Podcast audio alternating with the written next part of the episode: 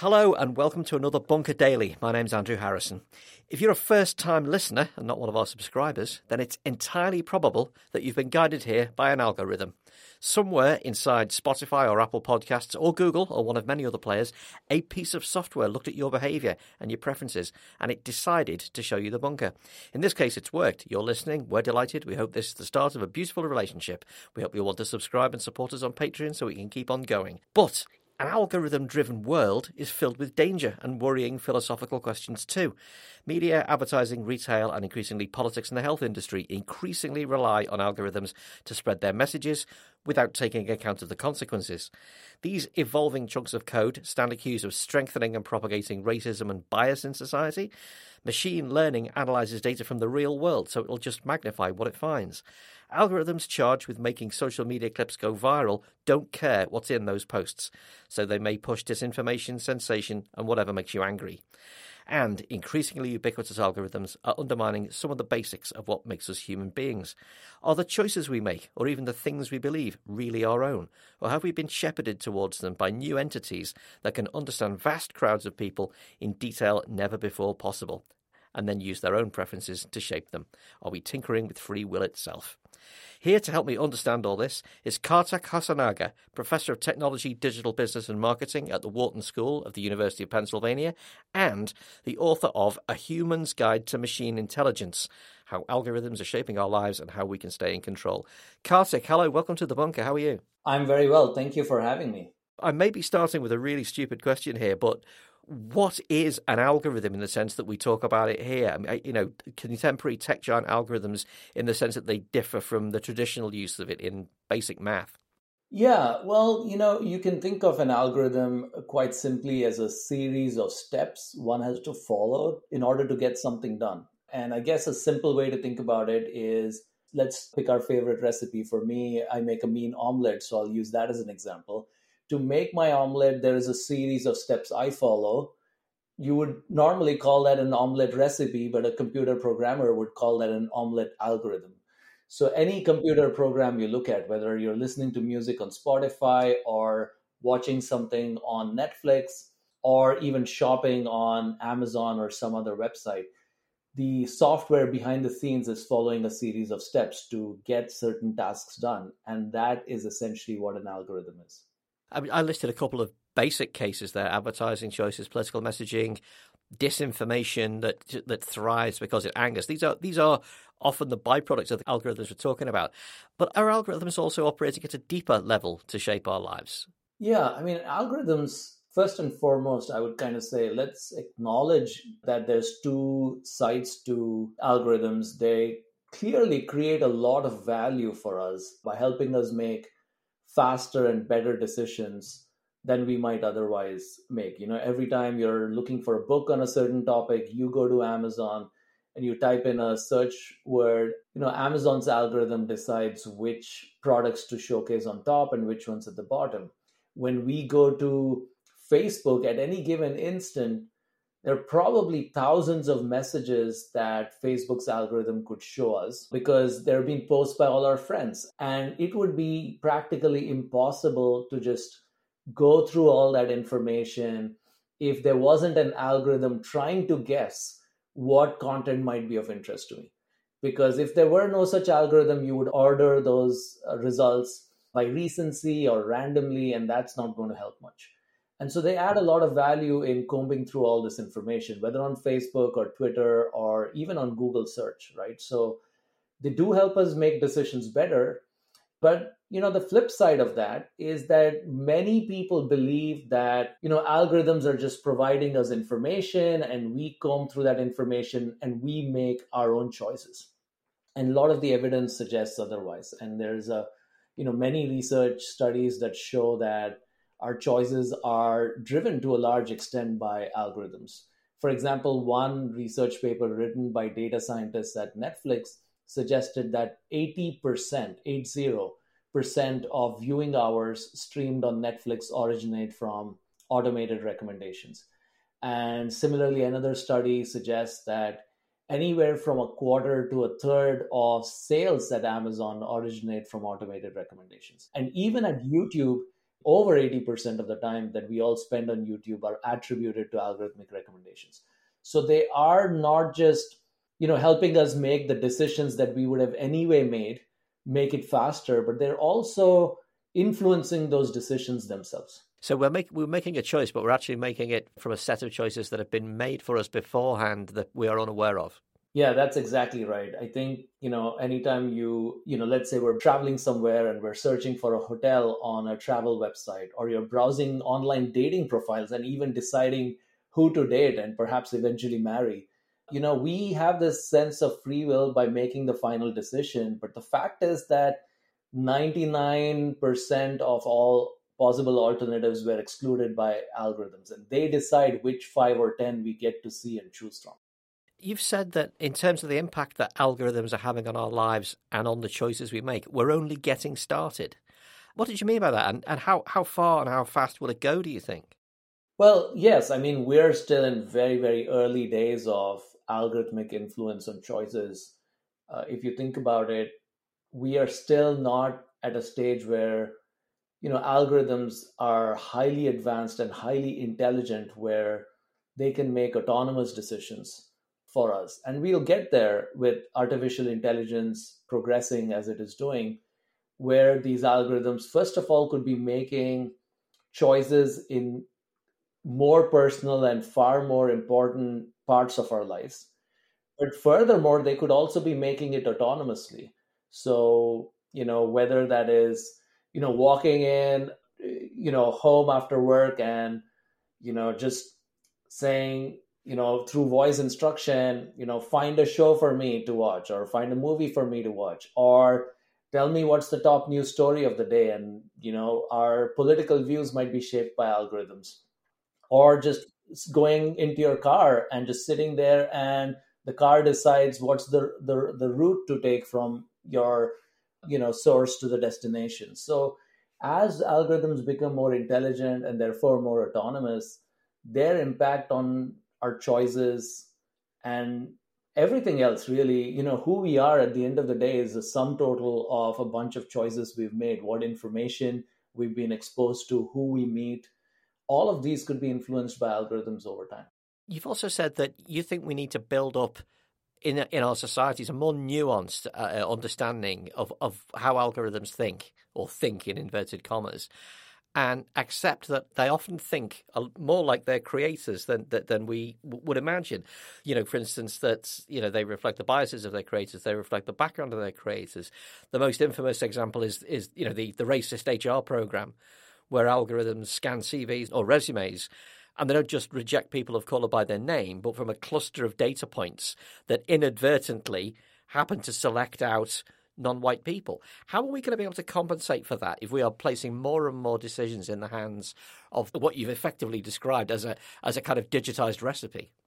Yeah, so th- there is a lot of nuance here. If you look at, let's say we go with your example of an algorithm that is screening job applicants. You know, this was an actual instance where Amazon used an AI based algorithm to try and screen job applicants. And you know the problem is actually quite acute for amazon where they're hiring hundreds of thousands of people a year and probably getting several million applications a year. You cannot have a human being process all of that. So you use an ai based algorithm that looks at all your past applicants looks at which ones got invited for interviews which ones got a job offer which ones have got promotions and then uses that to figure out you know how do we screen job applicants? And it's a great idea in theory because man there is simply no way you can have human beings comb through millions of job applications. And so you build an ai system that's using past data to screen job applications and it turned out that this system had a gender bias. It was biased against women. And if you think about why that's happening it's not like somebody programmed that bias in. It was not that a programmer hated or disliked women applications and applicants and coded this program to be that way. The issue was this is an AI system that is learning from past data. And historically, it turns out that you know maybe there are biases in the interviewer profiles in the HR teams and they have been more likely to make an offer to a male applicant even when there is a woman applicant with the same qualifications? And if so, then the AI system picks that up. And so you think, okay, you know, one way to fix it is to hide the gender of the applicant. Well, the system will start focusing on the name and start figuring out, hey, you know, usually when somebody with the name uh, Elizabeth applies, eh, it doesn't work out as well because they don't get promotions, they don't get job offers. So I'm going to uh, be biased against the name. So you say, I'm going to hide the name. Then the AI system starts to see interests of the applicant or other such things and eventually gets at some variable that is a proxy for gender. And so it's a very hard problem to fix. But I will say this the bias is coming from real biases that past decision makers have made. So it's not like the AI is more biased than humans. It's really reflecting the biases that are already in the system. Where it gets challenging is that human biases do not scale the way an AI system can. If you have a biased interviewer, they might affect a few thousand applicants whose applications they screen. But if you have an AI system that can make decisions for all applicants, then that really scales a lot. So that's the fear. And so I think, first of all, it starts with recognizing where the bias comes from and also recognizing the biases are already there. The challenge is that it's scaling with AI. And once you recognize that, then we can start to think about how to fix it part of the disquiet with it with algorithm led you know major projects like like this like as you say like hiring on a on a grand scale not just that biases in that you can you know biases introduced in an artificial system, but fundamentally there isn't a human being behind these decisions to carry the can, as it were. You know, a biased HR professional can be found out, sacked, or otherwise sanctioned. They're a human being who's made those decisions, and we can focus upon them and we can make an example of them. We can say this is a bad thing. With an algorithm, you can't sue an algorithm. You can't you can't punish it. You can't put it on administrative leave. Is that part of the disquiet with handing our decisions over to these mathematical entities? Yeah, that's a great question. And in fact, researchers have been looking at you know what drives trust and comfort with algorithms. And indeed, you know, a lot of the evidence suggests that first of all, we are more forgiving of human failure than of algorithm failures. So if a human being makes a mistake, we feel that that's part of you know a human decision maker at some level. Of course you know maybe there are levels of mistakes that we are accepting of versus not. But we are in general more forgiving of a mistake made by a human than the same mistake made by an algorithm and with algorithms we have the wrong mindset we think of them as rational, logical, infallible machines. And we forget that they're coded by humans and they're trained based on past data, and that data is really reflecting human decision makers. And therefore, they're susceptible to the kinds of biases we see in humans. And I think because we have a wrong understanding of algorithms, we tend to hold them at a much higher standard. The second issue is also that, you know, again, the research shows that people want to have some control. When you do not have any control, when there's no human in the loop, then we worry more about these failures in algorithms. So trust in algorithms drops, the fear of an algorithm goes up quite dramatically when an algorithm is making decisions autonomously without a human being able to overrule the algorithm or exercising some oversight of the algorithm. So, a lot of my research suggests that giving humans some control having a human in the loop, creating greater transparency about what the algorithm is doing, all of that can go a long way in increasing trust in these systems. And the last thing I want to mention is that even though I've written an entire book called A Human's Guide to Machine Intelligence, which is focused on these risks of algorithmic decision making, I'm ultimately an optimist. I'm an optimist because I feel that in the long run, it is easier to correct algorithmic biases than it is to correct human biases. Because to correct human biases, you have to really get through appeal to emotions and also handle misinformation and preconceived beliefs, all of which is very challenging. In contrast with an algorithm, once you recognize the bias, you can actually code into the system ways to fix the bias. So we have to worry about algorithm biases a lot because they scale in ways human biases don't scale. But if we find them, we can fix them. And in the long run, we have a better chance of fixing algorithmic bias than human bias.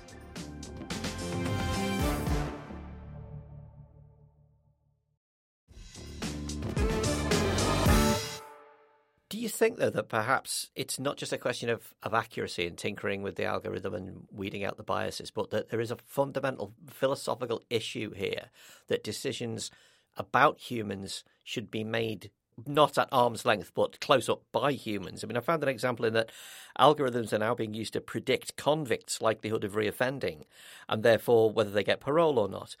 But the data the algorithm is using is the previous behavior of people like this and not the current behavior of the individual that's being judged. It's purely statistical.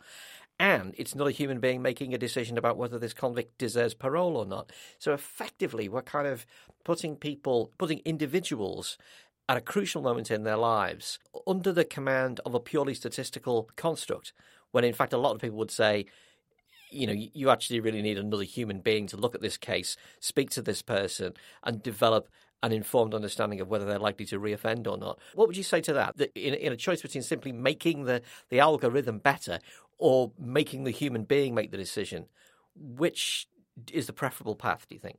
So I'm a firm believer of the idea that high stakes decisions, for example, when we're talking about a doctor trying to make diagnosis or a doctor trying to make treatment decisions or a judge trying to make sentencing decisions based on some estimate of whether this defendant is likely to reoffend. I do believe that there should be a human in the loop. And in fact, ideally, there should be a human making the final decision. I don't think algorithms should be making the decisions. I do think algorithms can be great decision support tools, and we should use them as tools in those settings.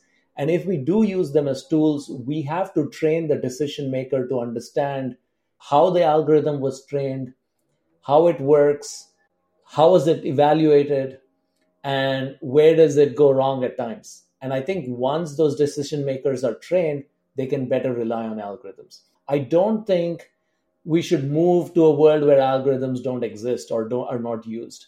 I worry that, you know, if we approach this like, you know, Luddites, let's say, then the fear I have is that we're going to a system that is anyway broken, that anyway has biases, that is anyway problematic. We want to actually improve it. Let's make sure for high stakes decisions, they're made by human beings. The goal should not be to build autonomous systems, in my opinion, but let's definitely use algorithms for decision support. And furthermore, to your earlier point, I think there is room for suing algorithms because those algorithms made by companies that are deploying them, and if those companies are misleading the users of these algorithms about the capabilities of the algorithms, they should be held accountable. So I do believe when you're talking about algorithms in high stakes settings, regulation might also have a role to play there. So you're not calling for a Butlerian jihad like in Dune. I get that. We're not going to outlaw machines that think like minds. But there are there are two kind of clear objections to that. One is that unlike a human being or a, or a collection of human beings, it's extremely hard to understand an algorithm how it works. These the Google algorithm, for instance, is fantastically complicated, and it's almost something that no one individual can can themselves understand. And the other is that they're private IP you know, Google's news algorithm is arguably more powerful than a lot of countries' legal codes, and yet it is private intellectual property, the property of Google. So, do we need to?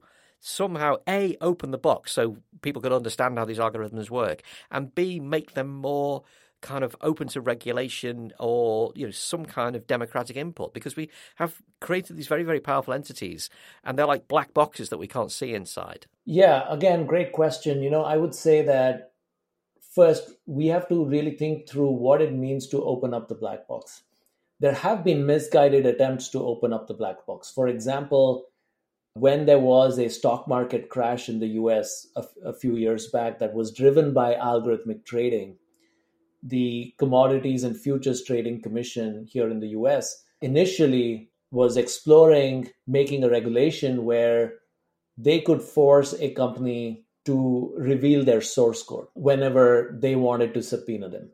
Now, if you make the company reveal the source code, there are IP concerns, as you mentioned. Similarly, by the way, the New York City was considering a mandate where any algorithms used for municipal decisions, we would have to post the source code for that. And again, there are IP concerns that the vendors would have. And it's not just IP concerns. The moment you post the source code somewhere, it also makes the software vulnerable to attacks because somebody else, a hacker, knows how these systems work and they can attack. So, in my mind, opening the black box is not opening up the source code. In any event, most modern artificial intelligence based algorithms are systems that are trained on data. So, if you look at their source code, you're not going to understand the logic anyway. Instead, opening up the black box is really all about understanding how is the algorithm trained, what kinds of data, what kinds of tests were done, which are the most important variables that are driving the algorithm's decisions. So, to be able to say that in a sample of 10,000 cases, we found that this algorithm focuses heavily on where, let's say, this person stays and if so, then you immediately wonder why is that even important to decide whether this algorithm will reoffend? And we know that where a person stays is correlated with things like race and other things. And so that becomes an issue. So I think it's a really a matter of understanding what various tests are revealing about, you know, the variables and the factors that drive the data decision. Furthermore, you could also, for high stakes algorithms, have external audits. So we're not suggesting, or I'm not suggesting, that the end users have to know the nitty gritties of Google's algorithms. However, having auditors come in and audit the algorithms and run certain kinds of tests for, again, not every algorithm out there, not for algorithms in low stakes settings, but for algorithms in high stakes settings, like in sentencing decisions and so on. So, so I think there are solutions. And I think the last point is that education has a really important role to play here. Algorithms already play such a significant role in our lives. Most of us don't understand algorithms. Most people have not been through any course in their school that has even explained to them what an algorithm is and how they work and how they drive choices and what to watch out for. These are basic computer literacy things that are needed in the modern era. We cannot live in a society where data and AI and algorithms in general are going to drive so much impact and we don't understand it. And so I think this has to go into schools. And this stuff is not that complicated as it sounds. It sounds complicated to many of us because we have not even seen the basics of it. But if you're exposed to the basics in elementary school and in high school and so on, a lot of us will be far more educated about these systems. And it's going to be so important that I think it's absolutely essential to rethink computer literacy and algorithm literacy in, in schools. Can you game an algorithm? Can, you know, do you in your daily life have that phenomenon of like, you know, my phone is eavesdropping on me because it's decided to advertise mattresses to me, but it's in fact it turns out it's because I've done a lot of long distance driving, and that's kind of implied that I'm moving house. Do you sort of look at the stuff that digital services serve to you and go, they're gaming me? The, the algorithm is is trying to manipulate me here. Yes, you could absolutely game an algorithm if you wanted to. So I'll give you an example, and this is not gaming an algorithm, but it might give you some ideas on how one we can do that. There was a study done at Facebook a few years ago where they wanted to see what is the impact of their newsfeed algorithm on people's decisions to go vote for an election. Not even who they're going to vote for, but just will they vote or not. So they conducted a study in which they changed the newsfeed algorithm for some users and showed them more hard news. You know at that time in 2012 more stories like about the war in iraq as opposed to you know videos shared by friends about cats in boxes let's say. Then they measured how many of these users clicked on a button that uh, facebook had during the us elections in november 2012 and that button said i voted and it was a way for users to self report whether they voted or not they then compared the self reported voter turnout of the group that had the newsfeed algorithm modified to show more hard news against a control group whose newsfeed algorithm was not modified. And they found that the voter turnout increased from 64% for the original sort of non modified group to 67% for the group whose newsfeed algorithm was modified. So they were able to increase voter turnout by 3%.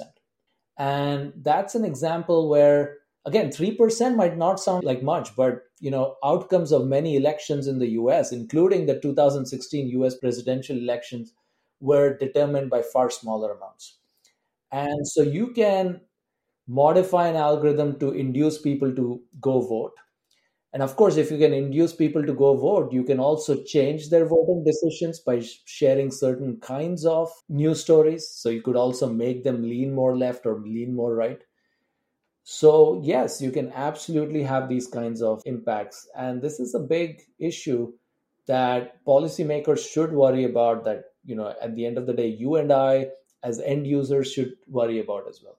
So, cat videos are a voter suppression tool. I never knew it. That's exactly right. Just finally, before we wrap up, I mean, this is fascinating stuff, and it's the increasingly the world we'll, we'll be living in. What is your practical advice to the listeners? Is just killing off all your cookies enough, or do we need to just accept that this is the way it's going to be and stop worrying and learn to love the algorithm?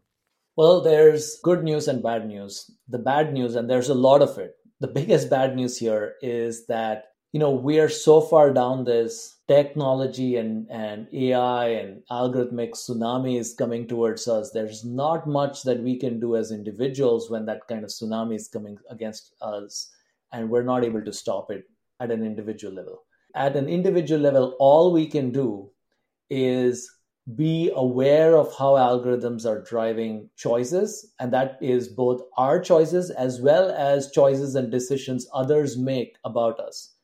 And when we are aware of it, we can take action. For example, if you apply for a loan and the loan is rejected, we would want to understand why. We would want to know was an algorithm used?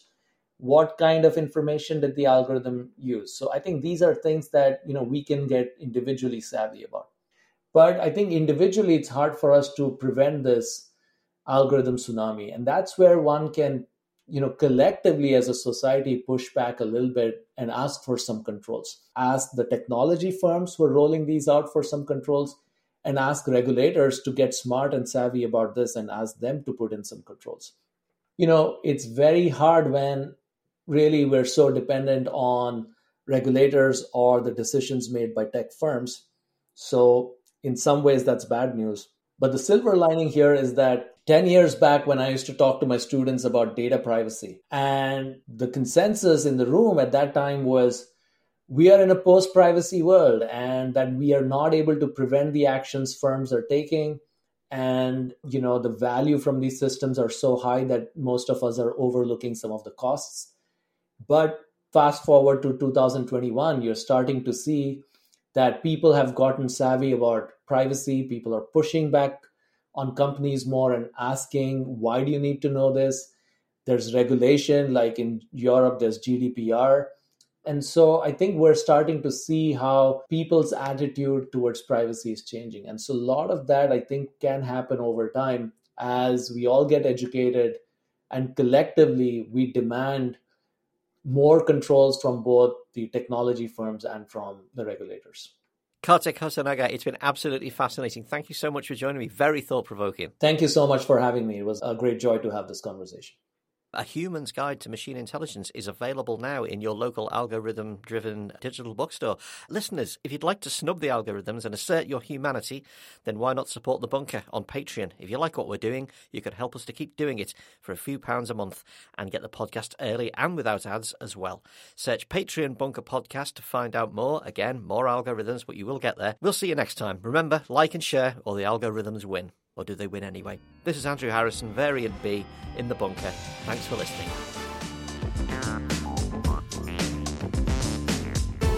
The Bunker Daily was produced and presented by Andrew Harrison.